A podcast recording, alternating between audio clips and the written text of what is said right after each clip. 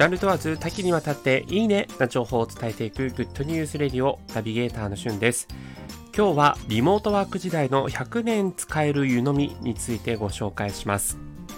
えー、私のこのラジオ番組のこう表紙に今写真写真ですね、アイコンにしているやつが、えー、実際にそのリモート時代にの100年使える湯飲みということで、実際にはですね、こちらのクラウドファンディング、幕開けというページにて、えー、実際にクラウドファンディングしていた商品なんですけども、なんと目標金額の1700%を達成したという非常に大人気の湯飲みになっています。えー、なんとですね、えっと、こちらの湯飲み自体は、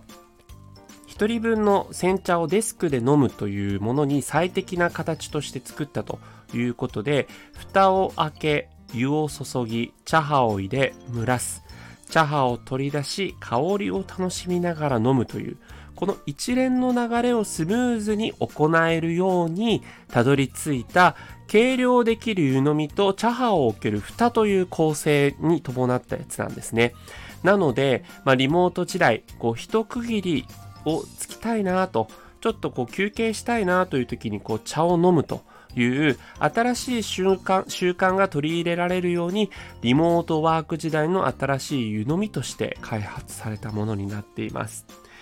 でこちらはですね、実際に高温処理製法多治見締めというものをしておりまして、えー、実際に特にこう器のままでも十分なこう頑丈さとか汚れへの強さを実現しているものなんですね。まあ、昔ながらのこう製法でなんと1300度の高温で焼かれている技術ということでそれだけ器が非常に頑丈になっているという日本のね伝統工芸のその技が、えー、込められているというそういった湯飲みになっています。